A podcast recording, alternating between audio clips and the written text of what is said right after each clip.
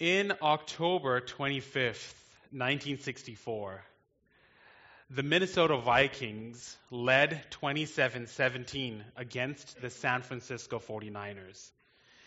It seemed like they had the game in the bag, especially when the 49ers coughed up the ball and a defensive end picked it up. This man ran alone, running, running, completely untouched by any other player. He held on tight, completely focused on one thing and one thing alone. He had to get to that end zone. When he arrived at the end zone, Jim Marshall, the player in question, was very pleased with himself. He was there alone, celebrating the touchdown by tossing the ball in the air. He turned to the spectators, anticipating celebration from the arena, but he didn't get any. Everyone knew what was going on except for Marshall. Jim Marshall thought he was scoring a touchdown for the Vikings, but instead won two points for the opposing team because he ran in the wrong direction. His team went on to win that game despite his debacle, but 57 years later, the world still remembers it.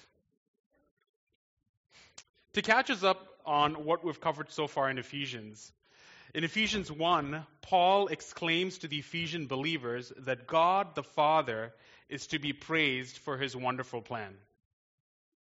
This plan is to reconcile heaven and earth in Christ. That is, he has to put all things in right relationship with the authority of Christ. He's also chosen believers to be part of the church, the body of Christ, and enjoy unity with Christ. And in chapter 2, verse 1 to 10, he reminded them, the believers at Ephesus, that they were in ruin as sinners. God showed them and us here at Westmount Bible Chapel his grace and mercy in Christ Jesus and made us alive so that we can do good works to glorify God. So, as Christ displays his glory in the church through us, heaven and earth is the arena watching the church. How do you and I avoid being Jim Marshalls in the team that we've been drafted into? As heaven and earth look into the arena at the church, how do you and I avoid being Jim Marshalls in the team that we've been drafted into? Today we will see how God caused us to switch teams and how we can play well in the arena of heaven and uh, arena as heaven and earth watch on. Let's turn to Ephesians chapter 2 verse 11 to 22 and that's the uh, passage that our brother Bill just read this morning.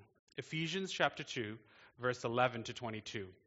And let's consider this. First, we're going to look at team foreigners. Then we're going to look at team family. And finally, we're going to have an application.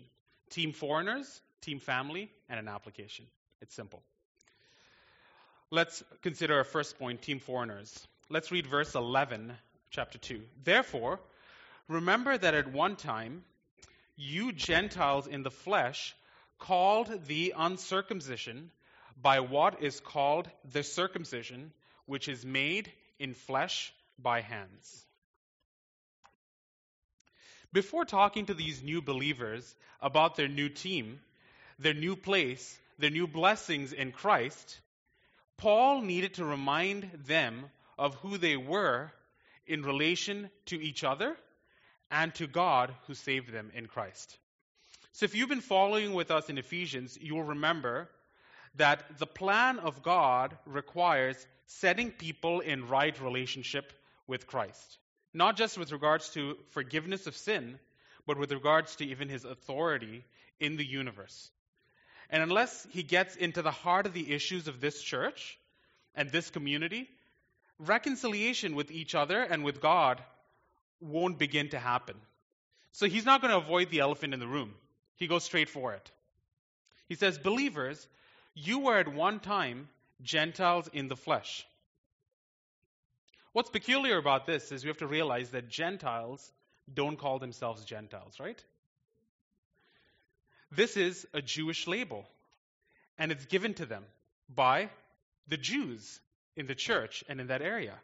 And Paul wants them to remember that from the perspective of the Jewish people, they were Gentiles. And not just Gentiles by birth, but Gentiles because they were not circumcised. Their very bodies were evidence that they were not participants in whatever the Jews had. But what's the significance of circumcision? It was the practice that the Jews adopted as per the Lord's command to Abraham, a sign of covenantal participation, a sign that they would be inheritors of the promises of God. And God had these promises made to Abraham in Genesis 12 to 22. So if you were to read that passage, you will see the promises that God made with Abraham, and those that were circumcised were covenant participants in some way. It was symbolic of that. Circumcision in the minds of the Jews was synonymous with salvation. It was synonymous with God's favor. It was synonymous with God's choice, with God's blessing. And Paul reminds these gentle, Gentile believers, not gentle, Gentile, Gentile believers, that they were considered nobodies by the so called participants of the Abrahamic covenant. And he clarifies the word here, Gentile, with the word, with the phrase, the uncircumcision. And that wasn't a good term from the eyes of the Jewish people. If you remember the story of David and Goliath, what does David call Goliath? This uncircumcised Philistine. It's a derogatory term. So these were the enemies of God, the ones that wouldn't be saved, the ones that God hated. The state of Team Foreigner wasn't looking very good. Not just spiritually, but also ethnically especially from the perspective of those who were circumcised, from the Jews. Paul goes on and he says he qualifies this Jewish comment with the phrase, made in flesh by hands. Made in flesh by hands. It's easy to skim over that phrase. And Paul obviously didn't think that circumcision qualified someone to be a covenant participant. He says, in the flesh. Because if we read the Old Testament, we'll see that Moses and the prophets said that true circumcision was when one's heart was cleansed by God. The circumcision of the heart. So he adds the phrase with hands. Because in the Greek Old Testament, the same word is used to talk about the idols and the incense altars that humans created with their hand. And it's contrasted with the work of God, the eternal work of God. So, in speaking to these Gentile believers, Paul's also pointing that circumcision without a cleansed heart is as good as uncircumcision. Circumcision without a cleansed heart is as good as uncircumcision. So, both unbelieving Jews and unbelieving Gentiles were in big trouble. They were both part of the same team. The one opposed to God, and in this team, they were also opposed to each other. Let's read verse 12.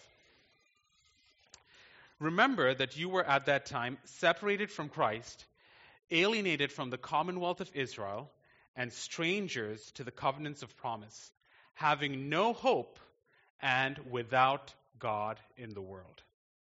The list of their past seems to go on, right?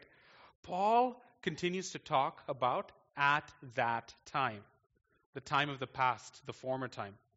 Remember in verse 1 and 2 of, of, of this chapter, it says, You once walked according to the course of this world? He's talking about at that time.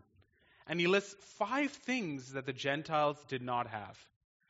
And he's also implying these are the five things that the Jews had when he says that. Okay, so the first one is their separation from Christ. This is the one that ties it all together. The Christ is also the Christ is also translated the Messiah. And he was the hope of the Jewish people throughout scripture. We even can see after the last book Malachi was written, a lot of the Jewish writings that are not in the Bible also continued to show that they had hope in the Messiah. They hoped in the Messiah, they waited for the Messiah.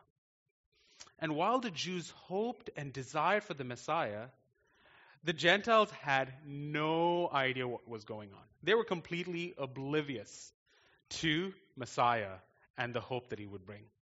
They had no concept of who he was, and if they had no concept of who he was, there was no way they could ever hope in who he was, right? The Messiah, according to the Bible, was promised to come from the Jewish people and rescue them from their enemies. That was their understanding.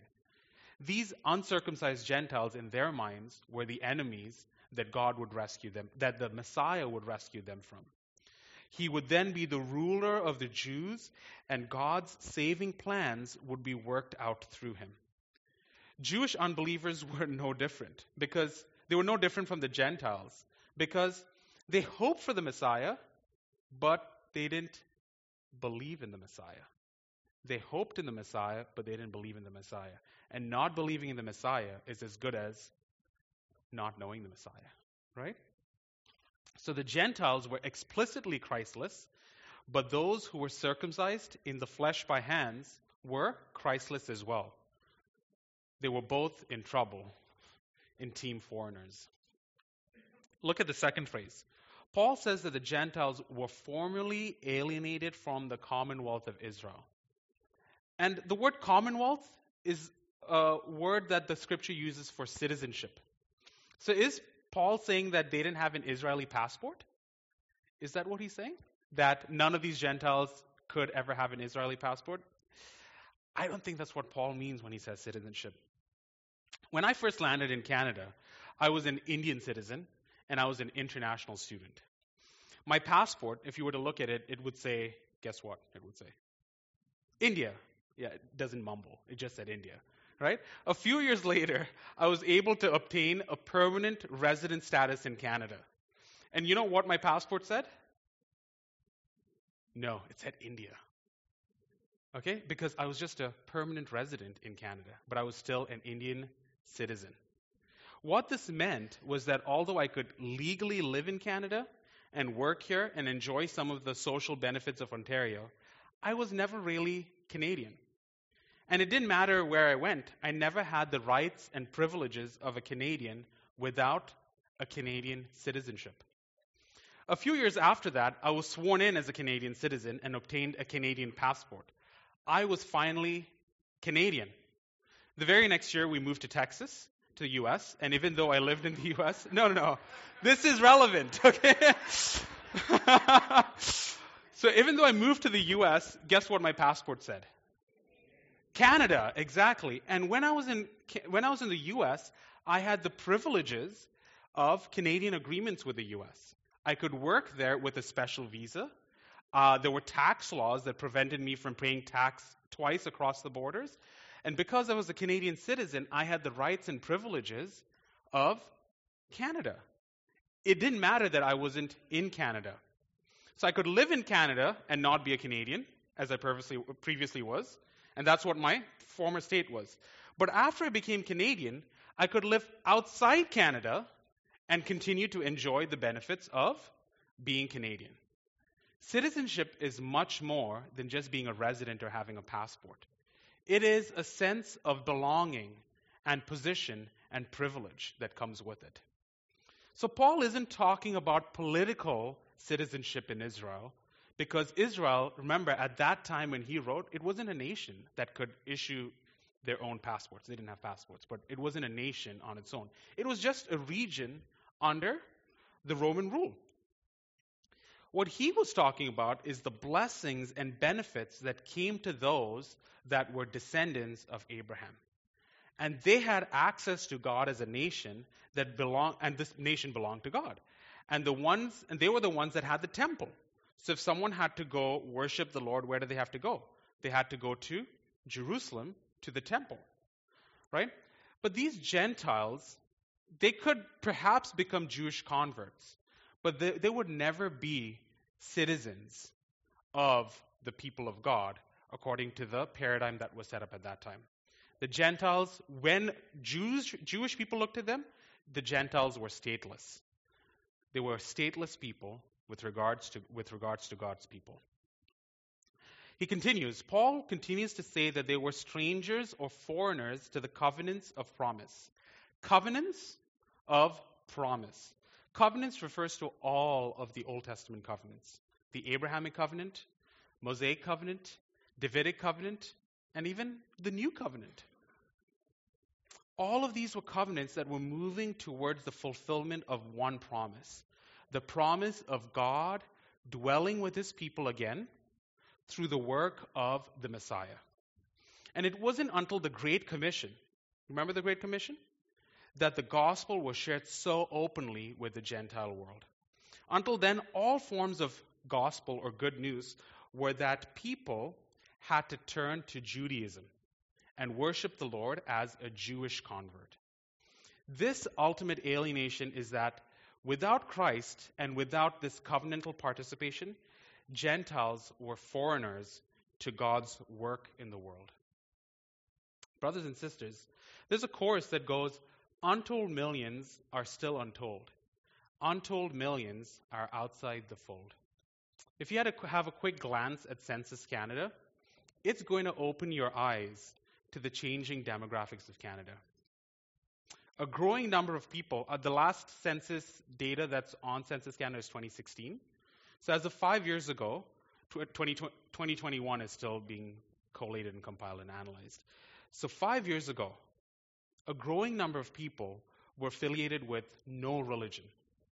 A growing number of people were Hindu, Muslim, and even Buddhist. It won't be long before a large percentage of the Canadian population would be people that have never heard the name of Christ. God is bringing foreigners, and I don't mean foreigners in that way, but people who are foreign to the idea of God's covenants and God's promise and the news, the good news of the Messiah. God is bringing foreigners to Canada. Those who would have never known the promises of God and His work in the history of the world. And I appreciate what our brothers at Hill City Baptist and even at Westmount do out in the park on Peterborough on Sunday. They preach the gospel because it's by the preaching of the gospel how the world will know the work of God. Foreigners to the covenant of promise were promiseless people. The fourth and fifth things that the Gentiles were without are hope and God. Now you might say the Gentiles always had hope. Didn't they have heroes? You read the Odyssey. Didn't they have stories? Of course they had hope. How does one even get out of bed in the morning without hope? Right? And God? Come on. The Greeks and the Romans had so many gods. So, so Paul, what are you talking about? Paul would say that he is talking about a specific hope that the Christless, stateless, and promiseless people don't have. The hope that we all yearn to have. The hope that has apparently been lacking in most of the world in 2020 to 2021, right? Paul is referring to the hope that only Christ, the Messiah, can bring the hope of the resurrection. Paul is also speaking about only one God, the one true God, because all the others are non gods. They're nothing. This is the God that has apparently been lacking in the last year or two, wouldn't you say? The one God that is the source of life, the God that made the heavens and the earth, the God that controls every molecule in this universe. So it doesn't matter how pious you are, it doesn't matter how spiritual you are, it doesn't matter how religious you are and devout you are to your God, lowercase g. If your God isn't the God of Scripture, the one that made heaven and earth, the holy God that hates your sin so much that he sent Jesus, his son, Jesus Christ, to die in your place to rescue you from your sin, to save you by his grace and not by your own works. If he is not your God, you are godless, you are hopeless, you are promiseless, you are stateless, you are Christless. You are part of the wrong team, and that is big trouble. Paul says to these believers, remember, that's who you were. That is what divided you into two different groups as unbelievers. But he's pushing to a point that this not ought to be what divides them in the church. And he moves forward with this point, and we'll see it. What are some of the things that divide us as believers in the church? I've seen enough of doctrinal issues that divide us, right? Who is our favorite preacher? Who's our favorite theologian? Whether we read a certain Bible translation or not. I think this last year has given us enough to be divided over, hasn't it? Whether we obey government guidelines or not, whether we, we take a vaccination or not, whether we wear masks or not, have we sanitized our hands enough or not? You know. And there are always going to be more things that come up with the next big thing that happens. The big thing that divided these people in Ephesians chapter 2 was that as unbelievers, did they inherit the entire package that came as being born an Israelite or not? And Paul is going to talk to them about the fact that they may have played that game a certain way in their old team, but now they've been drafted into a new team. And the playbook looks very, very different. Let's consider our second point team family. Let's read verse 13. But now in Christ Jesus, you who were once far off have been brought near by the blood of Christ. Paul starts his description with, but now, in verse 13. But now is contrasted with at that time or then. But now. And he brings probably two of the most beautiful words that could have echoed in that church that day. In Christ. But now in Christ. In being united with the Messiah, everything, everything has changed. The verse is as pivotal as the phrase, but God. Do you remember but God in the previous passage? It described the plight of sinful humanity. And but God turns events because God did a new work in Christ. When they were Christless, when they were hopeless, when they were godless, when they were stateless, when they were promiseless at that time. But now, in Christ, now united with Him, things are different. And when describing the new team, team family, Paul talks about how this team was made possible. It was made possible in Christ. That's how the team was established. Let's look at a few phrases in verse 13 and verse 14 and verse 16. It says in verse 13, by the blood of Christ. In verse 14, it says, in his flesh. In verse 16, it says, in himself. Do you see that? A new team made by the blood of Christ, by the body of Christ, and united with Christ himself. Let's read verse 14 to verse 16. For he himself is our peace, who has made us both one and has broken down in his flesh the dividing wall of hostility by abolishing the law of commandments expressed in ordinances, so that he might create in himself one new man in place of the two, so making peace, and might reconcile us both to God in one body through the cross, thereby killing the hostility. What does Paul mean when he says Christ is our peace? Why does one need peace unless there's conflict? Or enmity, right? So before he can talk about the playbook, he needs to talk about team dynamics. It's formed out of people that are, were at enmity with one another.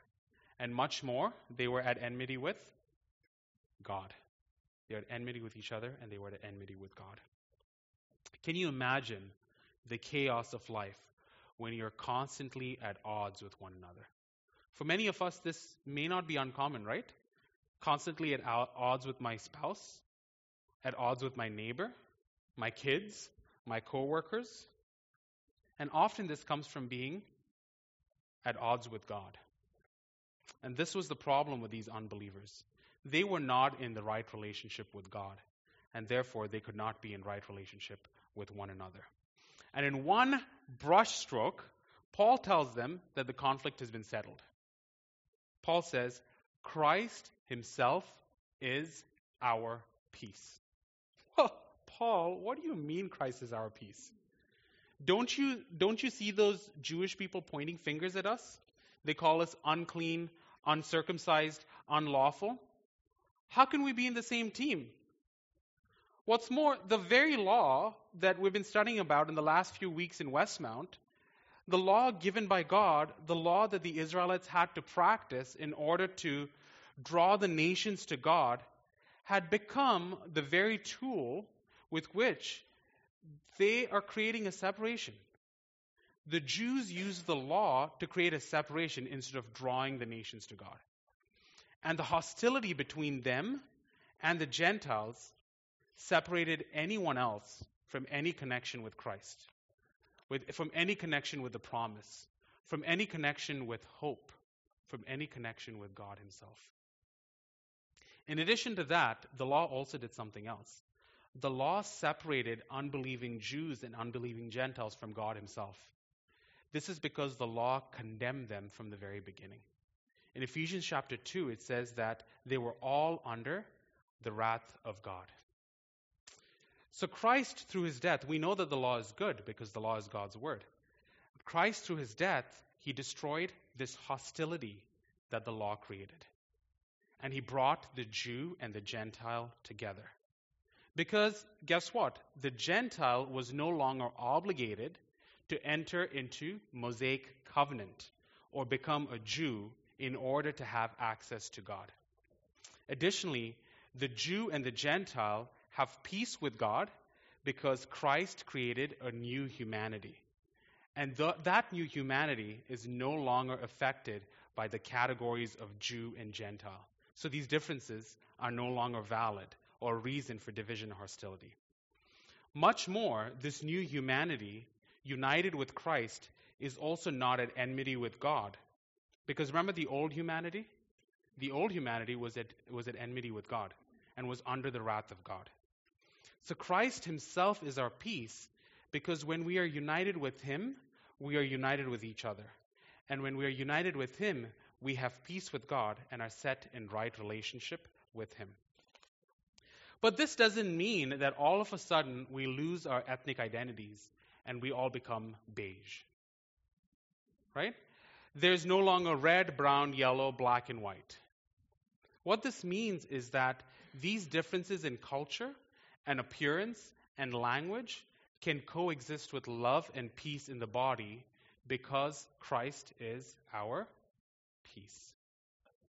There was once a ship that sailed the Pacific, and this was a time when they didn't have GPS or satellites to help map the seas, the islands, or the islands in such a vast ocean. So one day they found an island that seemed to be inhabited, and on closer examination, the sailors found a man that had been stranded there for many years.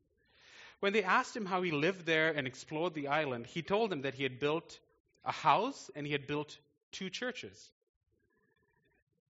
The sailors were puzzled and they asked the man, Why two churches when there's only one person on the island? And the man said, Oh, growing up, we always needed two churches the one you went to and the ones you stayed away from. Right? So, isn't it sad that having been united in Christ, we often can't have peace and love with one another? What I like about this morning and the Sundays of the last few months is that many of us have come together despite our various backgrounds. Our desire to worship the Lord and hear from His Word has helped us put our differences aside to submit to the Lord and obey Him. We can coexist in the body of Christ with our differences, different preferences for food and music, maybe even carpet colors, right? Not because we've given up on them, but because Christ has removed the need for us to live in hostility. Does that mean that we have chaos and everybody does whatever they want to do? No. But we've demonstrated it today, and we've demonstrated it in the past. It means that these differences don't define who we are, nor does it come in the way of accepting one another and loving one another in Christ. And we're going to see that in the next few chapters as we go on in Ephesians. This trickles down into practical church life. So he's established the team and he's shown them team dynamics, but he also wants to equip this team. Let's look at verse 13 and verse 17. So he's made it clear in verse 1 to 10 that the Gentiles and Jews find themselves out of the old team, and this old team, uh, and they're in the new because of the sacrificial offering of the Messiah, the Lord Jesus Christ. Verse 13. But now in Christ Jesus, you who were once far off have been brought near by the blood of Christ. Verse 17. And he came and preached peace to you who were far off, and peace to those who were near. The concept of far and near, that's Old Testament language again. And we see how Paul used it in, in verse 11, right? In verse 30, however, he shows how the blood of Christ was shed for Gentiles to bring them and also us near to proximity with God. And what does this mean? I want you to think about the temple. Think about access to God. Think about the layers of separation. Remember the the the Israelites were allowed in the courts, and then maybe only the Levites were allowed in the holy place, and only one of the sons of Aaron was allowed into the holiest place once a year. The Gentiles stood no chance. There was no chance of Gentiles getting anywhere close to the dwelling place of God, the temple. They were far off spiritually and physically. But now, but now, in being united with Christ, the opposite has taken place for them. They are spiritually united with God, and soon we will see that they will be physically in very close proximity. And we are in close proximity to the presence of God Himself. All of this was done not by the blood of bulls and goats, but by the blood of Messiah Himself. Can you believe that the very Messiah that the Gentiles had no idea about that very Messiah shed his blood to bring us close to God. Hallelujah. What a Savior. Let's look at verse 18. We've been given access to God. For through him, we both have access in one spirit to the Father. This is the grounds, this very verse is the grounds on which reconciliation, that is, peace, has been preached to both Jews and Gentiles. This is on the, the grounds on which we can all be reconciled as believers. In this Messiah, in this new humanity, we have access. Now look at the word. It says, you see, both. We both have access. And now we might think, oh, yeah, yeah, yeah, I've got as much right as that other person to access God. Isn't that how we often think because we're so individualistic? I want you to look at the text a little differently and think about it in context of what's being said. We are reconciled because we both have been made into one new humanity. And we both have access because we both have been united with one another. The benefits of this access isn't just that we have equal opportunity. But the benefit is that we can enjoy this opportunity together. Think about that. It's not just that we have pass cards and my pass card opens as many doors as your pass card does. That's not what Christ came here to do, to make us individuals that have individualistic access alone. When he says you both have access, he means you Jews and you Gentiles that were divided can come together and access the presence of God together. We can celebrate and enjoy God together as the church, and we can enter together and we can meet with God. And that's what we're doing here today, are we not, brothers and sisters? This just doesn't talk about the beauty of Christ's work on the cross at one point, but the ongoing benefit that we enjoy. It says, by the Spirit. We are empowered by the Spirit. And you know what the cherry is on top? You may not have noticed that he slipped this in. We all address God as Father. Can you imagine once enemies with each other and God, and now being united together, we can approach God and call him Father? And the playbook isn't over yet. Let's look at verse 19. So then, you are no longer strangers and aliens, but you are fellow citizens with the saints and members of the household of God. Paul tells them, and I'm going to use my creative sermon words here, that as a result of everything Christ has done, they are no longer part of team foreigners, and thereby they have been recruited into team family. You are no longer team foreigners, but you are team family. That's what he says. You are no longer strangers and aliens, but you are fellow citizens with the saints and members of the household of God. Paul does make a point in the text to make sure that these believers understand that Gentiles are not added to Israel. That's not what he says, right? He says that Christ has created something new, a new humanity. The Gentiles have been added to the new humanity, and the Jews have been added to this new humanity. It is a new thing. And so he's not saying that you have become fellow citizens of Israel, but he's saying you have now become fellow citizens of something new. And this new thing is the group of saints and the membership of God's household. The believers ought to recognize that their citizenship is with people like them, saints, in this new humanity, which is the family of God.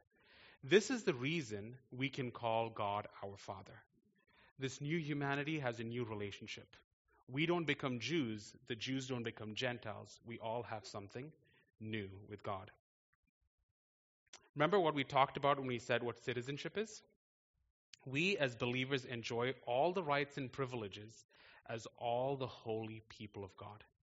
No longer are we strangers and foreigners as the earlier verses describe. Let's look at our last section, verse 20 to 22. The last way he equips this team is in verses 20 to 22.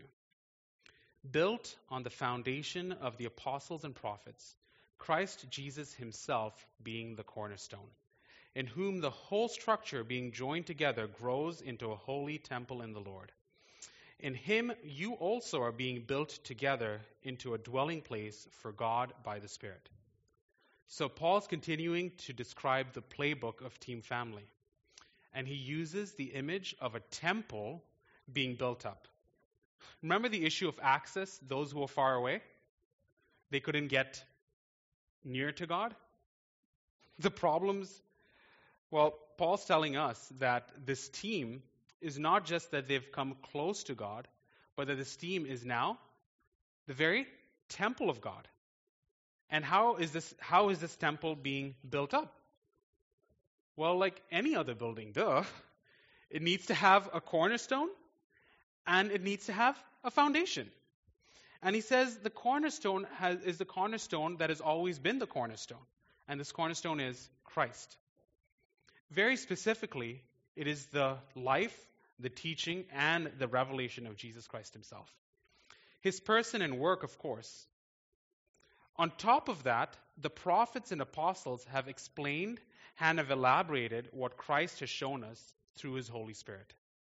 So the foundation is the teaching of God's word based on which the, on which the church is founded and grows.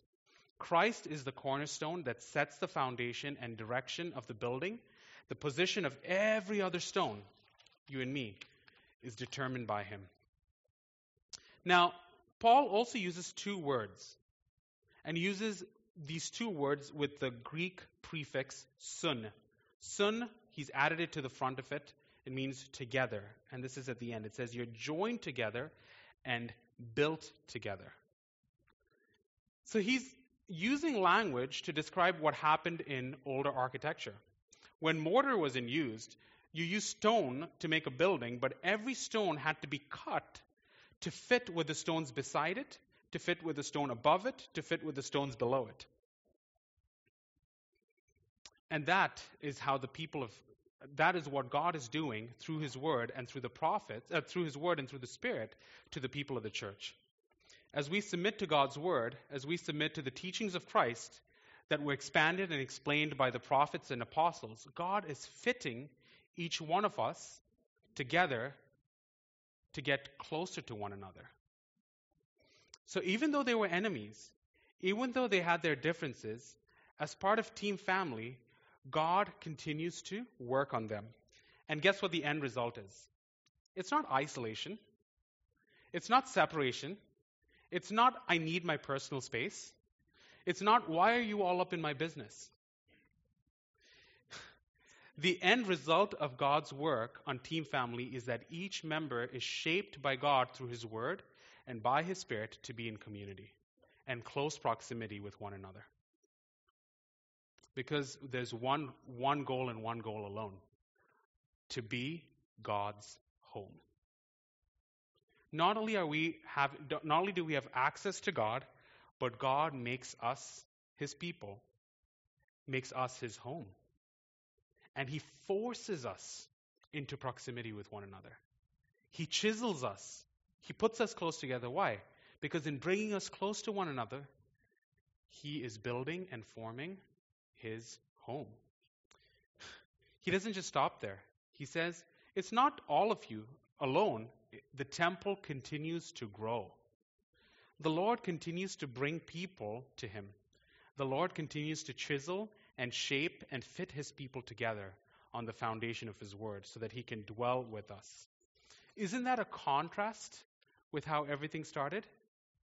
People with man made identities in the flesh, separated from one another and from God, but are now chiseled together to form a new identity in the Spirit, to be fit together as a home for God. The same Word of God, the commandments, were twisted to be used as hostility between one another. But now the same Word of God is used to chisel them, to bring them closer to one another. This is the new playbook for Team Family. Being fit together and united as a family, as a home for God. So, summarizing what, we, what we've seen in Ephesians so far, the Father is to be praised for his plan of reconciling things in heaven and on earth to Christ. And the church is ground zero of this reconciliation process. He has united us with one another and with Christ to be reconciled to God. And we will see further in the series how this affects our very lives, how fathers and sons and husbands and wives and church people are to work with one another and live with one another so that when the world and when the heavenly forces, remember the principalities and powers and rulers and authorities, when they look on at God's work in heaven and earth, what, what do they look at first? They look at the church. So, how do we apply this text? How do we um, avoid making Jim Marshalls of ourselves as the arena of heaven and earth look on at Team Family? If we're being fit together and united as a family, the dwelling place of God, the best way to not make Jim Marshalls of ourselves is to lean into that. Lean into it and move forward. Allow God's word to chisel us. Allow God's word to fit us together. And you know how that works? This week, we need to pick up the phone. We need to call someone or text someone because our phones can even text people and have them over for coffee if you can, or at least talk to them if you can have them over for coffee. And preferably think of someone who is very different from yourself. Different taste in food, perhaps, different pastime, a different history. All of us have different histories, or even age. You'd be surprised at how the Lord is fitting us all together to be his temple and his home. What's more, what what more? You'd be playing exactly by the playbook of Team Family.